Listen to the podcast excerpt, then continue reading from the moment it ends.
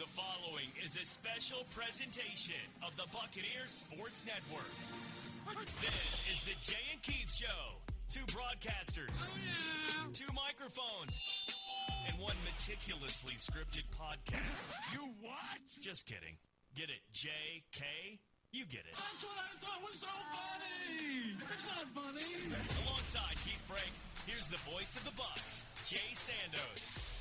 Well, it's a bye week, and we're talking. It's Jay, it's Keith. I guess we're talking, aren't we? Bye. Hi, guy. What's Bye. Up? What's that? Bye. Bye, bye. That's like the that's like the cat on the, the cats on TikTok, like Southern Cat Mom or whatever it is. Willow, Willow the cat. Ah! Love Willow. Ah!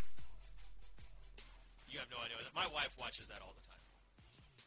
No, I'm afraid I'm not uh, the the talking and the ticking that you are. You're more of the talking and ticking. And Uh, I'm no. I am I am neither talking nor ticking nor rocking nor reeling. That makes sense. I guess. I don't know.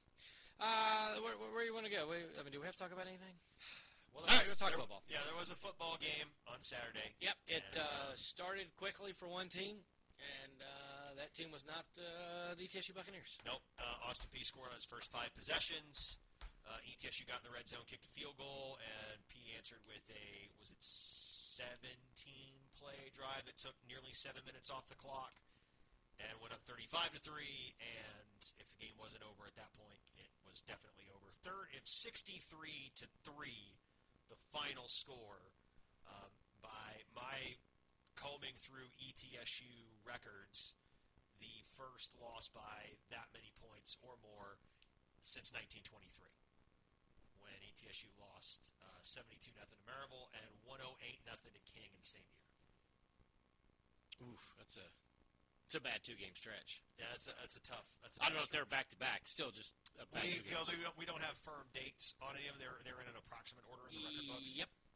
Um, Okay. All right. Because, uh, full of good news. a, a lot of our records uh, burned up in a plane crash in 1984. So, Yeah.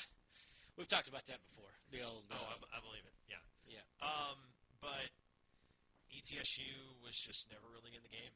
They went after the young corners early, especially Mike Jenkins Jr. The first touchdown was a double move, and Jenkins just froze. And uh, uh, uh, DiLiello hit the receiver in stride, and they were off and rolling. And turned out that was all the points they needed uh, because their the ETSU's offense just struggled to find a rhythm, couldn't really run the ball the way that they wanted to, and then Baron May had a non-contact injury that we've since learned is uh, very severe. I think it's going to be a long time before we see Barron on a football field again uh, in a competitive environment. Certainly, um, this is uh, that was it was pretty bad.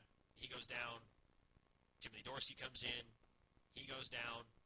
And then you're on to Haynes Eller, who hasn't practiced with the ones all season, suddenly being thrown into the deep end.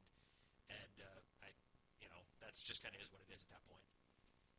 Yeah, I thought uh, you know Matt Wilgem had a had a doozy. Um, Austin Peay. Uh, after ETSU won the toss deferred, wanted to receive, and Matt says, "You know, we really need a three and out." And then three three plays later was a touchdown, and Matt goes, "You know, that's not the three and out I was talking about." And I thought, well, that's just you know, if you can't appreciate a good. Uh, you know, making light of something and just to try to get over it. Then ETSU went you know, three and out, and then Austin Peay came right back down, and ETSU had a couple big third downs, couldn't get off the field. It was fourteen nothing. Then I thought, big stretch. ETSU was able to get it across midfield, but it was like fourth and six. It's fourteen nothing. See if you can pin them deep. Nate Brackett did a great job. Uh, caused for uh, high hanger, fair catch, caught at the six yard line. Steven Scott blows up the first play. I think Teddy Wilson blows up the second play. All of a sudden, it's third and 12 from their four, Austin Peay's four. And Billy showing all out blitz, Coach Taylor, defense coordinator, and he blitzes, and they throw one down the sideline that I mean was a phenomenal throw. I mean, it was dropped in a bucket in stride, and just a lot of credit to Javon Henderson. He did get beat, but he could have easily just gave up on the play. But he actually, from behind, walked the receiver down to save a touchdown at that point. But to me, that was the backbreaker. That was the one where you just you took the gut punch in the first quarter, twenty-one nothing. I think it was twenty-one three. Then it was twenty-eight three. Um, and then from there, then some injuries, and you know special teams touchdown. Offense gave up a touchdown on a fumble return for a score. So it was just ever. Then DiLiello threw a pass with a minute 20 to go to set the record, and you know it, it was kind of a perfect way to wrap up that game. I, I think when it's all said and done. Um, but uh, yeah, you know, it was there. The the big news is injuries. You know, Bryson Irby was injured. Amir Dindy was injured. Yeah. The uh, couple quarterbacks were injured. Also, Anash Carter tried to give it a go, couldn't play. You're already without Tyler Riddell. You're without Cam Lewis. You were without DeAndre Davis. Um, did see, uh, you know, the first look at Tory Lambert. I thought was solid uh, with the reps he was able to go. I thought Teeter being inserted in the lineup was a nice uh, move. I don't feel like the the line really got mauled. I mean, and to be honest with you, again, late in the game in the fourth quarter, where ETSU at that point was trying to just run the ball and run the game out, and there's nine people in the box and they're run blitzing. ETSU's line had push, and before all the game was over, let me assure you, Austin Peay kept a majority of first teamers in the majority of the game. And even when ETSU got a first down on the last drive, they reinserted the starters again. So they were not about giving quarter, which I'm not complaining about, right? Both sides have scholarships. You coach your team how you want to coach your team. But this wasn't just a, well, Tory Lambert and, and Zach Teeter and the line got pushed because nobody was out there. I mean, they still, uh, trust me, Austin Peay was all about getting first guy, first team reps and playing to the whistle and playing into the game. Now, you know, whether that is how they always do it, whether they're trying to send a message, whether it's just about, hey, you know, we've taken some lumps, we want to feel good, and we want that. It's a four quarter game regardless. So I was encouraged by that. I thought Zach Borisch was another guy that, again, ETSU has been able to hit plays and been able to hit some first, second down plays where they have struggled is third down. I think they're five of 33, four of 33, whatever it is. It's like 12%. Four of 33, yes, last in the SoCon, probably one of the lowest percentage conversion rates in the country. Yeah, you're not going to win many games doing that, correct? And then for the defense, Jacksonville State, it was really their backs were against the wall. It was turnovers, it was special teams, it was maybe some of their own doing because of the penalties. But, you know, 49 points in this one, they had chances to get off the field and didn't. So third down continues to be – a bugaboo. Can ETSU figure out how to convert on offense? Can they get off the field on defense? And they're going to run into uh, maybe a very mad Samford Bulldog team, depending on how the game goes with Chattanooga this weekend. And we'll talk maybe Friday. Maybe we'll do a short, take a look around the SoCon and pick six or something, uh, since we're recording this on Thursday. Uh, but anyways, I, I, I just we're recording this on Wednesday. Whatever. What is it? It's Wednesday. I'm punching the twentieth. It's a buy. It's a buy. I should know. It's my dad's birthday. Happy birthday, Dad. Um, so wow, just right in the middle of that, like yeah, it's it's uh, it's Thursday. No, it's not. It's my dad's birthday. Oh yeah, happy yeah, birthday, Dad. Yeah, yeah, attaboy, Dad. Attaboy, Dad. That's okay. My dad had to call me to remind me it was his birthday too when it was his. So Yeah. I'm right there with you. No, well, the good news is now I can call him, so he doesn't know the difference. Yeah, going won't know the difference until this is out there. Yeah, yeah, which you know maybe he'll listen to it after. Well, he, he may he don't know. Well, yeah, I guess he would know. All right. Um, I did think there were some positive things. Again, I didn't think it was all negative. I did think that you know it is what it is at this point. That game, you can either dwell on it if you know if staff and players. I'm sure like all right, moved on. It's not the way you want to go to a bye, right? Because it's a bad taste in your mouth. And normally you get to play one week later, so you really don't have time to think. Now you got to think about. It. But talking to Coach Quarles on the coaches show, talking to a few guys in the hallway, it seems like Timmy Dorsey talking straight to him that the injury is not as bad as originally thought. They went and got him an MRI. It looks like he, originally they thought maybe out four to six weeks. Now maybe not, might not be out at all. So Timmy Dorsey may be back. Tyler Riddell throws, I believe, today. Um, will be a big day for him as they try to get him ready. DeAndre Davis returned to practice yesterday, Uh, uh, and Cam Lewis Cam is Lewis is- scheduled to go. Uh, Naj Carter gave it a real good because he told me Naj told me he wasn't going to go, and then I saw him in uniform, and he ran some routes and some things, but we it was easy to notice that the the limp and it was a struggle. And I give him, you know, he didn't think he could go. He thought maybe if I put on the uniform, juices flowing, taped up, you know, just adrenaline, maybe could give it a go. And it just, you know, I I do give him credit because we we were watching because when Robert uh, Harper on the sidelines like, hey, six is out there in uniform. I'm like, well, tell me when I'm going to go Friday, but then all of a sudden, you know, I, I get. But if you get those guys back, you get Riddell back. Certainly, that's big. He's played more snaps. Uh, I want to say more. Anybody? I think DeAndre. I don't know. DeAndre, it'd be tough between him and DeAndre DeAndre's Davis. played a lot. Yeah, but now Sheldon and Chris have played some, but they weren't starters. So I think it's either DeAndre.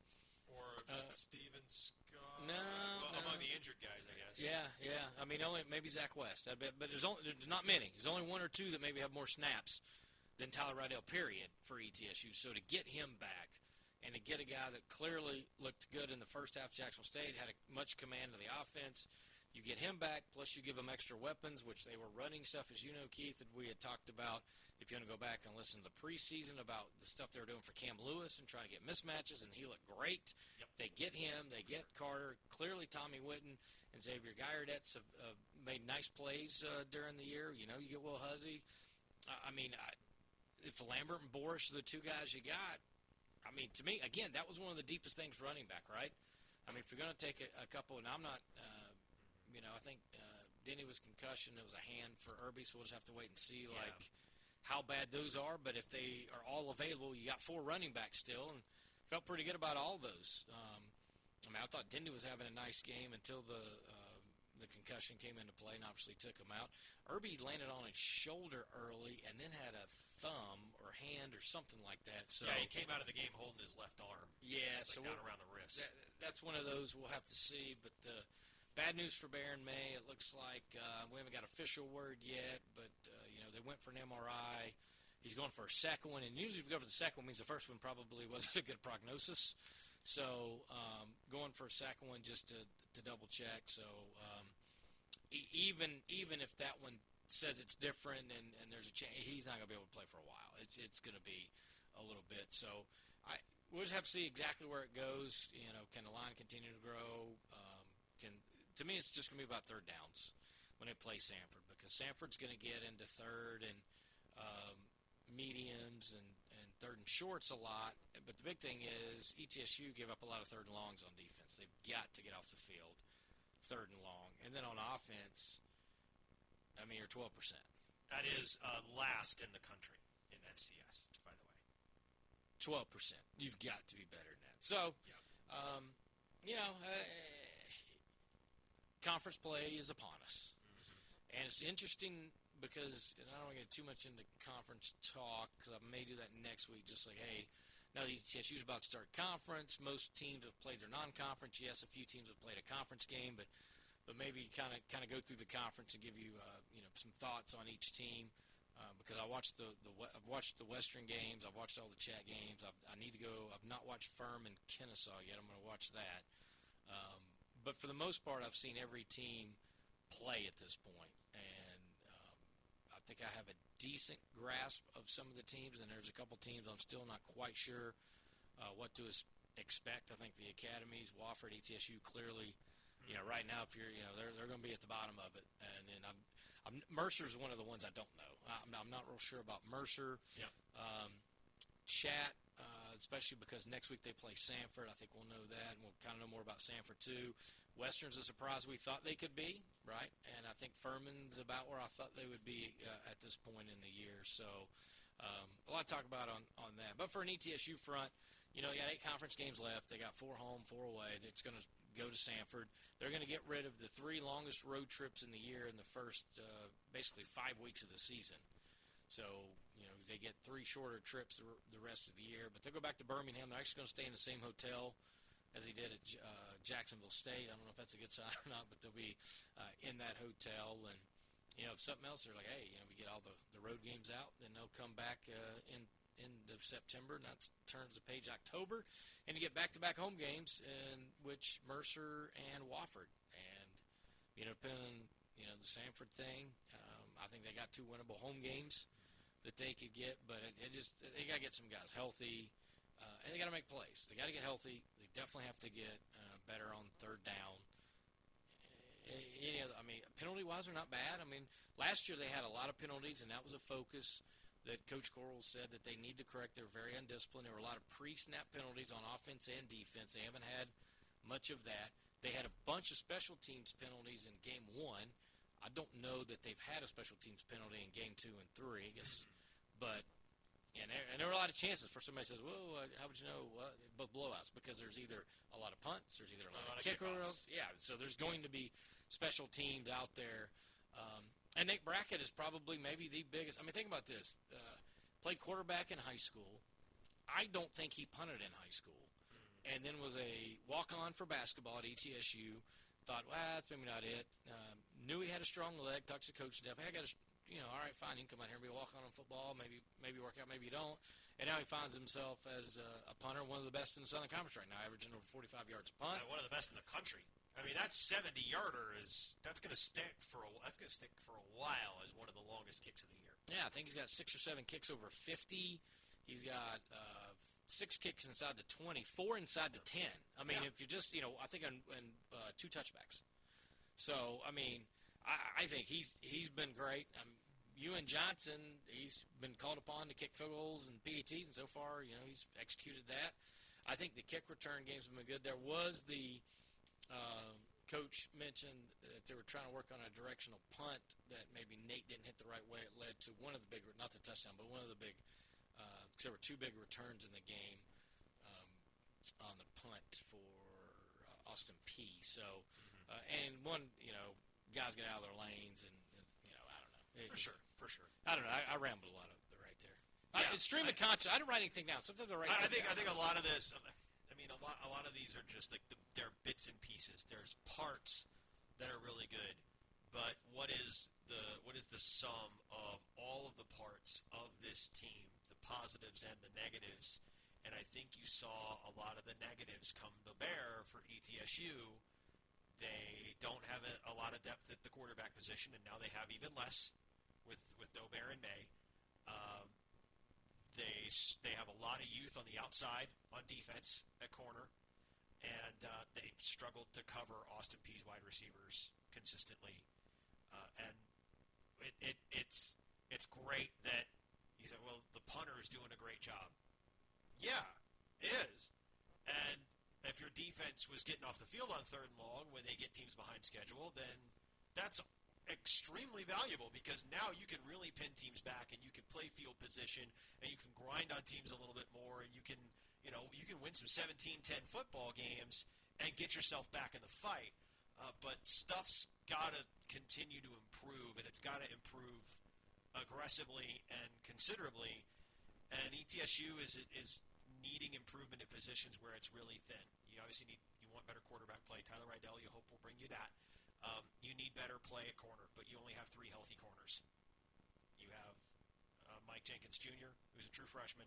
You have Javon Henderson, who's a redshirt freshman, and uh, you have uh, Khalil Anderson, who missed a big chunk of fall camp.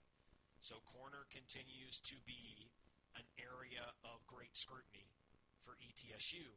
And there are, again, there are things that you got to get better at. There are areas where you have to improve, or the things that you do well, while it's good that you do them well, uh, they're not winning you football games. And being able to keep the ball out of the hands of pass catchers, first and foremost, is going to go a long way to helping ETSU win more football games. That's that's where, to me, that's the area where they need to improve the most. Um, and I even think it's some of the better. You know, Chris Hope was obviously a little bit. Um, he was he was still a little bit bugged by the the injury that he picked up against Carson Newman. Uh, but Sheldon Arnold, I think he's in a position where he would be the first person to tell you, "Hey, I got to be better." And Mike Jenkins will tell you, "I got to be better." Javon Henderson will tell you, "We got to get better." I got to be better. We got to be better as a team. And if you don't do that, then um, well, it, could be a long, long October. Yep, it certainly will. And ETSU will get back at it next week. So that's a, that's a wrap of the previous game against Austin Peay. Uh, obviously, um, I don't really want to talk about the next segment. The best games of the week. No? Or at least the ones these two dorks want to watch. You don't want to talk about this? It's the Pick Six. Pick that up all by yourself.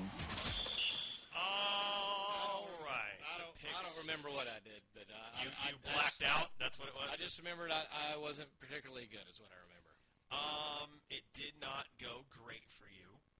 Um, it actually went really well for me. I was almost perfect. It was my faith in somebody that I have worked with in the past that betrayed me. 50 yard line last week, uh, Eastern Washington hosting Southeastern Louisiana. We both picked Eastern Washington in that game, and we were both correct. Do you want me to stop right there? You want me to stop right there because it, it does it does it doesn't get better for you anyway. Uh, I, I, yeah, clearly, I'm talking a lot. East, Eastern Washington won that game 40 to 29. Uh, Incarnate Word at Abilene Christian. You took ACU and I took the Birds. Well, I went for the upset and didn't, didn't win, and it was the word.